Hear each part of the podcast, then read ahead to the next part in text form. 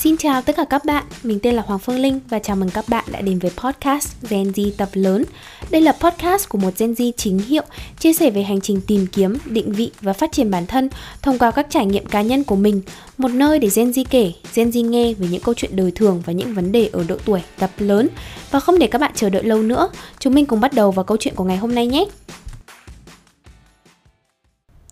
Xin chào tất cả các bạn và chào mừng các bạn đã quay trở lại với kênh podcast Gen Z tập lớn của mình. Hôm nay thì mình sẽ trò chuyện về chủ đề mà mình thường rất ít đề cập trên kênh podcast của mình, Đó chính là tình yêu mình khá ngại bàn về chủ đề này bởi vì mình phải tự nhận mình là một đứa không quá thành công trong chuyện tình cảm và bản thân mình cũng là một đứa không coi tình yêu là cả cuộc đời và cả cuộc sống của mình. Mình rất trân trọng tình yêu nhưng mà cũng khá là cố hữu trong chuyện tình cảm. Kiểu mình yêu là mình sẽ yêu hết mình và thích kiểu tình yêu nhẹ nhàng, không phải bận tâm nhiều mấy chuyện lặt vặt mà chỉ muốn yêu dài hạn thôi. Vì tình yêu vẫn là một phần tất yếu trong cuộc sống và đôi khi nó cũng là chuyện khiến mình cảm thấy đau đầu nhất. Nên hôm nay thì mình sẽ quyết định ngồi xuống để chia sẻ về trải nghiệm tình yêu của mình trong vòng hơn một năm qua. Khi mình ngồi viết cái kịch bản cho tập podcast này là rơi vào khoảng 1 hay 2 tháng trước ấy, thì nó là cái thời điểm mà mọi người chia sẻ rất nhiều về cái bộ phim Nhà bà nữ ở Việt Nam và bàn về cái việc sống thử với người yêu và chịu trách nhiệm với cuộc sống của mình. Mình chỉ muốn trò chuyện về chủ đề này dựa trên trải nghiệm cá nhân của mình thôi như mình đã nói thì bản thân mình không được thành công trong chuyện tình cảm lắm. Nên là mọi người cũng đừng coi như đây là lời dạy đời hay là đưa ra lời khuyên gì nhé Thời điểm mình thu tập podcast này thì mình đã yêu bạn trai hiện tại của mình được khoảng hơn một năm Và bọn mình dọn vào ở chung cũng được khoảng 10 hay 11 tháng gì đấy. Sau khoảng 2 tháng yêu nhau thì người yêu mình gợi ý là bọn mình có thể chuyển vào ở cùng với nhau Hoặc là anh ấy sẽ thuê nhà gần nhà mình cho tiện Để mình kể về cái hoàn cảnh vào cái thời điểm mà chúng mình quyết định sẽ sống thử nhé Thì cái thời điểm đó mình đang thuê nhà cùng với hai người bạn của mình Và anh ấy cũng đang thuê nhà chứ không phải là ở cùng với bố mẹ dù bạn trai mình là người Úc mình và nhà anh ý cách nhau khoảng hai trạm tàu thôi, Nhưng tụi mình đi làm cả tuần, Đứa nào cũng làm 50 tiếng một tuần, Toàn 12 giờ đêm mới về đến nhà. Thời gian duy nhất chúng mình có để hang out với nhau Đó chính là anh ý đưa mình về nhà, Và chúng mình sẽ ngồi ngoài công viên Nói chuyện đến tầm 1-2 giờ sáng rồi về. Tại vì là về nhà anh ý thì không tiện cho mình, Mà anh ý vào nhà mình thì cũng bất tiện, Tại nhà mình thì mình ở chung với hai chị của mình.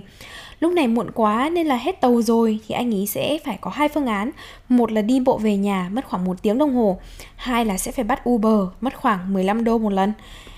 Ngày nghỉ gặp nhau thì cũng chỉ có cách là mình qua nhà anh ý hoặc là bọn mình sẽ phải ra ngoài chơi. Thời điểm này thì hợp đồng nhà của mình cũng sắp hết hạn thì mình một là mình sẽ phải gia hạn tiếp cái hợp đồng nhà của mình, hai là mình cũng sẽ phải chuyển sang một ngôi nhà mới. Là một người thực tế, không muốn tốn tiền và tốn thời gian cho cả hai thì mình đã quyết định gật đầu đồng ý để bắt đầu quá trình sống thử. Chúng mình thì đã không liều lĩnh ra ngoài thuê nhà luôn để bắt đầu cái hành trình sống thử này. Bởi vì là ở bên Úc ấy thì hợp đồng nhà phải ít nhất là 6 tháng, Nên nếu có chuyện gì xảy ra hoặc là không hợp nhau thì sẽ rất là khó để có thể phá được hợp đồng. Do vậy là mình đã chuyển vào nhà của anh Ý ở khoảng 3 tháng. Khi mà hợp đồng nhà mình vẫn còn hạn, Mình vẫn đóng tiền nhà của mình bình thường. Nhưng ở nhà anh Ý để cả hai tập cách sống thử và xem xem là tình hình hai đứa có hợp nhau hay không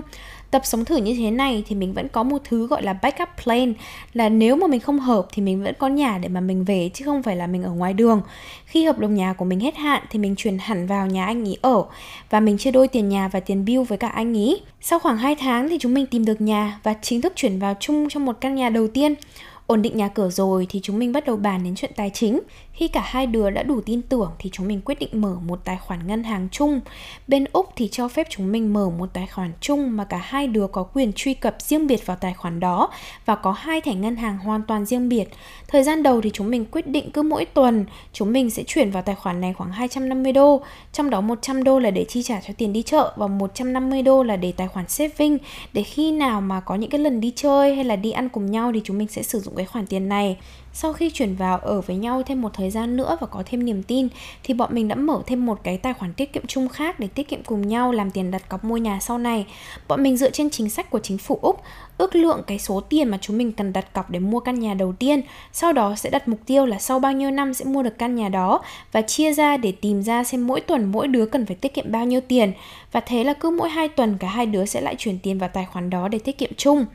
lúc đầu ấy thì mình cũng khá là băn khoăn về cái khoản này vì mình là đứa mà sợ nói trước mà bước không qua. Nhưng thật ra thì mình nghĩ đi nghĩ lại thì chẳng có gì mất trong cái chuyện tiết kiệm này cả vì cả hai đứa sẽ gửi một khoản tiền tương đương vào tài khoản này và mọi giao dịch đều được sao kê rất là rõ ràng nên nói dại đổ đi nếu bọn mình có không đi được cùng với nhau tới đích và cũng không có thể mua được nhà đi chăng nữa ấy, thì cả hai đã đều có một cái khoản tiết kiệm chung và sau đó có thể chia đôi để thu về nếu có lỡ chia tay Việc tiết kiệm chung này giúp cả hai đứa có động lực và ý thức về mặt quản lý tài chính và cũng là cách để xây dựng niềm tin và sự gắn kết trong mối quan hệ của chúng mình. Cứ mỗi tháng thì chúng mình sẽ lại mở tài khoản tiết kiệm ra, xem hai đứa đã tiết kiệm được bao nhiêu tiền, rồi cùng nhau mỉm cười bởi vì số tiền tiết kiệm còn nhiều hơn cả số tháng yêu nhau của bọn mình. Còn với tiền nhà và các cái tiền chi phí sinh hoạt khác thì sao? Bọn mình chia đôi hoàn toàn và những cái khoản tiền này thì bọn mình sẽ chuyển từ tài khoản cá nhân của bọn mình vào tài khoản chung mỗi khi cần phải trả những cái tiền bill đó. Thế nên là mọi thứ về mặt tài chính khá là sòng phẳng. Nếu chúng mình có ra ngoài ăn mỗi tuần thì một là dùng tài khoản tiết kiệm chung để trả, nhưng thường đấy chỉ là những cái dịp mà đi ăn trong cái dịp đặc biệt và đi ăn các nhà hàng fine dining sang trọng mà thôi. Còn kiểu đi ăn như kiểu là ra ăn một bát phở thì đứa nào tiện đứa đấy trả nhiều người thì sẽ có một cái quan điểm là con gái thì phải được spoil, kiểu phải được chiều chuộng ấy. Nhưng mà với mình thì mình là một đứa rất là nhõng nhẽo, mình cũng rất thích được chiều chuộng. Nhưng mình thích được chiều chuộng theo kiểu là quan tâm về hành động chứ không phải là về mặt tài chính. Mình luôn có quan điểm ấy là nếu mà mình đã làm ra tiền thì mình sẽ tiêu tiền của mình. Không việc gì mình phải mong mỏi tiêu tiền của bất cứ một người nào khác cả. Cả hai đứa bọn mình thì chẳng ai biết người kia có bao nhiêu tiền mà cũng chẳng quan tâm đến điều đó làm gì mình luôn tin là trong một mối quan hệ thì cả hai sẽ nên tồn tại là hai cá thể riêng biệt và nhất là về mặt tài chính thì không một ai nên phụ thuộc về mặt tài chính vào đối phương. Bởi vì cái việc mà mình lệ thuộc về mặt tài chính vào đối phương sẽ ảnh hưởng rất nhiều đến tinh thần của mình trong cái mối quan hệ đó. Và cũng rất khó để cho bản thân mình có thể bước ra khỏi cái mối quan hệ đó một cách lành mạnh. Nên là có thể người khác sẽ nghĩ là mình thiệt thòi trong một mối quan hệ 50-50 về mặt tài chính. Nhưng với mình thì đó là cái sự độc lập và là cái sự tự do để cho tinh thần của mình cảm thấy thoải mái hơn trong một cái mối quan hệ lúc mà mới yêu nhau ấy, thì mình còn nói thẳng với người yêu mình luôn là những cái dịp như là Valentine hay là kỷ niệm mấy năm yêu nhau ấy, thì đừng có mà tặng quà nhau làm gì. Thay vì tặng quà thì cả hai đứa có thể đi chơi hoặc đi ăn một cái nhà hàng nào đó. Bởi vì người yêu mình là đầu bếp, còn mình thì làm về rượu, nên cả hai đứa chúng mình đều rất là đam mê với ngành ẩm thực và rất thích khám phá các nhà hàng fine dining trong thành phố của mình. Như kiểu dịp Valentine và kỷ niệm một năm yêu nhau vừa rồi, thì mình bảo với người yêu mình là hai đứa tiết kiệm tiền đi, rồi chúng mình đi ăn một cái nhà hàng gì đó, chứ đừng có tặng quà làm gì. Tại mọi người biết cái trò mà tặng quà xong cứ phải tạo bất ngờ, xong ngồi phỏng đoán xem người kia thích cái gì không? Xong rồi nhiều khi mình tặng quà chả đúng ý người ta đâu mà cũng chẳng phải cái thứ mà người ta cần đâu. Thì mình cảm thấy là nó vừa tốn tiền mà nó vừa lãng phí công sức của mình nữa. Nên với mình thì mình rất là thực tế. Là quà cáp làm gì? Cứ cùng nhau trải nghiệm một cái hoạt động gì đó mà cả hai cùng cảm thấy hứng thú, là cả hai cùng hạnh phúc rồi. Đâu cần phải lúc nào cũng vật chất làm gì cho mệt đầu thì đó là câu chuyện tài chính của chúng mình. Thế còn những cái xích mích hàng ngày thì sao? Đầu tiên đó chính là về cái chuyện làm việc nhà may mắn là người yêu mình khá là tự giác trong chuyện nhà cửa. Vì người yêu mình cũng là đầu bếp nữa, nên là mình chẳng phải tranh giành nấu nướng làm gì. Thỉnh thoảng mình vào bếp cho đổi gió tí thôi, chứ còn cái tài năng nấu nướng có hạn của mình thì mình cũng chỉ làm chân rửa bát mà thôi. Bọn mình không phân chia cụ thể rõ ràng là hôm nào ai làm việc gì. Cứ hôm nào ai nghỉ thì người đó dọn nhà, hoặc tiện thì dọn thôi. Nhưng mà nhiều khi thì mình cũng bị rơi vào cái trạng thái là mình cảm thấy mình làm nhiều hơn người yêu mình. Hoặc có những lúc mình làm việc nhà, còn người yêu mình kiểu nằm chừng ảnh ở đấy, xem tiktok và mình nói thẳng luôn là, đấy, bây giờ tao làm cái này rồi, tao rửa bát rồi. Lúc nào mày nằm nghỉ xong thì mày đứng dậy, mày đổ rác đi hoặc mày làm cái này, cái nọ, cái kia đi. Kiểu có cái gì khó chịu ấy thì phải nói thẳng vào mặt nhau thì mới dễ sống. Chứ đừng có cái kiểu nhẫn nhịn xong nghĩ là mình nhận về nhiều phần khổ hơn. Sau đấy rồi phụng phịu bắt người yêu mình đọc vị thì rất khó để sống với nhau mọi người ạ. Tại bọn con trai ấy, chúng nó không có trực giác như bọn con gái của mình đâu. Nhiều khi người ta sống rất là bản năng người ta mệt thì người ta nằm nghỉ người ta chưa muốn dọn nhà thì người ta sẽ để đấy người ta dọn nhà sau. Nên nếu mà mình là con gái mà mình khó chịu cái gì thì mình phải nói ra. Bọn mình cãi nhau rất nhiều lần và cãi nhau như cơm bữa. Nhưng xong rồi cả hai sẽ xin lỗi và giảng hòa lại như bình thường. Đúng như là trong phim nhà bà nữ ấy. Thì có cái câu là ai cũng có lỗi nhưng ai cũng nghĩ mình là nạn nhân. Chúng mình cãi nhau rất nhiều lần và thật ra thì chẳng ai đúng và chẳng ai sai sai hoàn toàn cả. Chỉ là ai cũng nghĩ là mình đúng nên cứ cố cãi để cho thắng bằng được thôi. Thế nhưng mà cãi nhau nhiều quá rồi, cảm thấy là cái việc cãi thắng hay thua nó không còn quan trọng bằng việc là cả hai có thể sống hòa thuận. Thế nên là một khi mà cả hai chúng mình đã học được cách nhìn thấy cái sai của mình trong cái cuộc cãi nhau đấy, thì cả hai chúng mình sẽ cãi nhau một cách lành mạnh hơn một vấn đề khác và mình nghĩ nó cũng là lý do chính khiến nhiều người cảm thấy e ngại trong việc ở chung hay là sống thử, đó chính là về mặt giáo dục giới tính. Với mình ở cương vị là một người con gái trong mối quan hệ, thì mình sẽ chỉ lựa chọn sống thử khi mình biết là mình chấp nhận và có thể chịu trách nhiệm với bất cứ điều gì xảy ra với bản thân mình.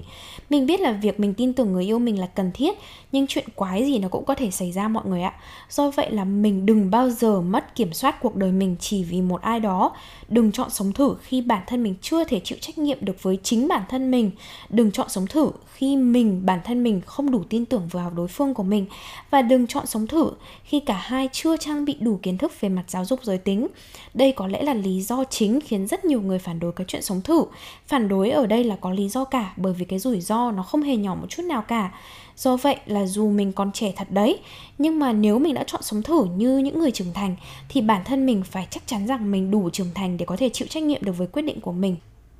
Chốt lại là sau hơn một năm yêu đương và gần một năm sống thử, thì mình có khuyên các bạn sống thử hay không? Với trường hợp của mình, với hoàn cảnh của mình thì mình nghĩ là có. Nhưng với điều kiện là các bạn phải sống thử với lý trí chứ không phải là vì con tim đã quá yêu đối phương nên là mình gật đầu bừa cho xong.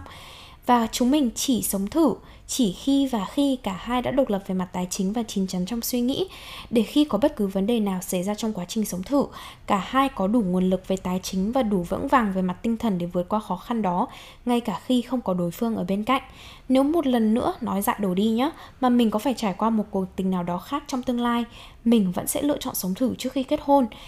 vì tin mình đi, sống thử xong là biết ngay rằng là đối phương có phải là đối tượng mà mình muốn sống trong suốt phần đời còn lại hay không. Không chỉ là mình thấy được tính xấu của đối phương đâu, mà bản thân mình còn tự nhìn thấy được chính những cái tính xấu của mình mà từ trước đến giờ mình không nhận thức được nữa cơ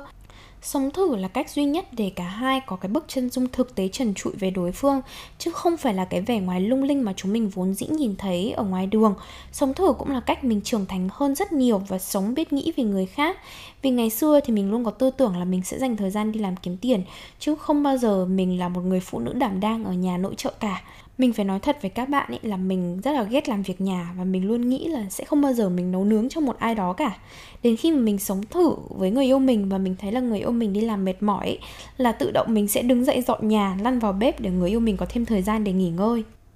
Mình đã viết cái kịch bản cho tập podcast này cũng như chuẩn bị cái tập podcast này từ khá là lâu rồi. Nhưng mình cứ do dự là mình không biết mình có nên đăng hay không. Tại như mình nói ngay từ đầu ấy, thì cái chuyện tình cảm của mình nó khá là bi đát, nên mình cũng sợ khi phải nói về tình yêu. Nhưng do mình nghĩ đây cũng là cái chủ đề mà chúng mình nên cởi mở để có thể chia sẻ thẳng thắn, nên mình đã lấy hết dũng khí để có thể thu cái tập podcast này mong là bạn nào đang đứng trước quyết định có nên sống thử hay không thì sẽ có thể đưa ra quyết định sáng suốt và mình cũng mong là mọi người có nhận thức đúng đắn hơn về việc sống thử, chứ không còn giữ cái quan niệm cổ truyền và truyền thống là cứ phải cưới nhau thì mới được ở chung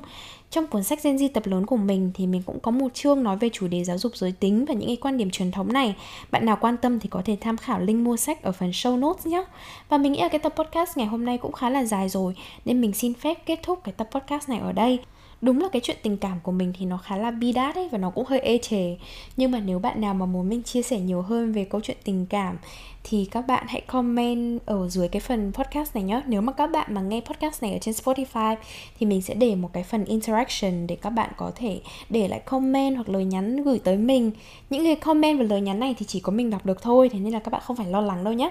và thôi, cảm ơn các bạn đã nghe hết cái tập podcast ngày hôm nay của mình. Xin chào và hẹn gặp lại các bạn trong những tập podcast tiếp theo trên kênh Gen Z tập lớn. Bye bye!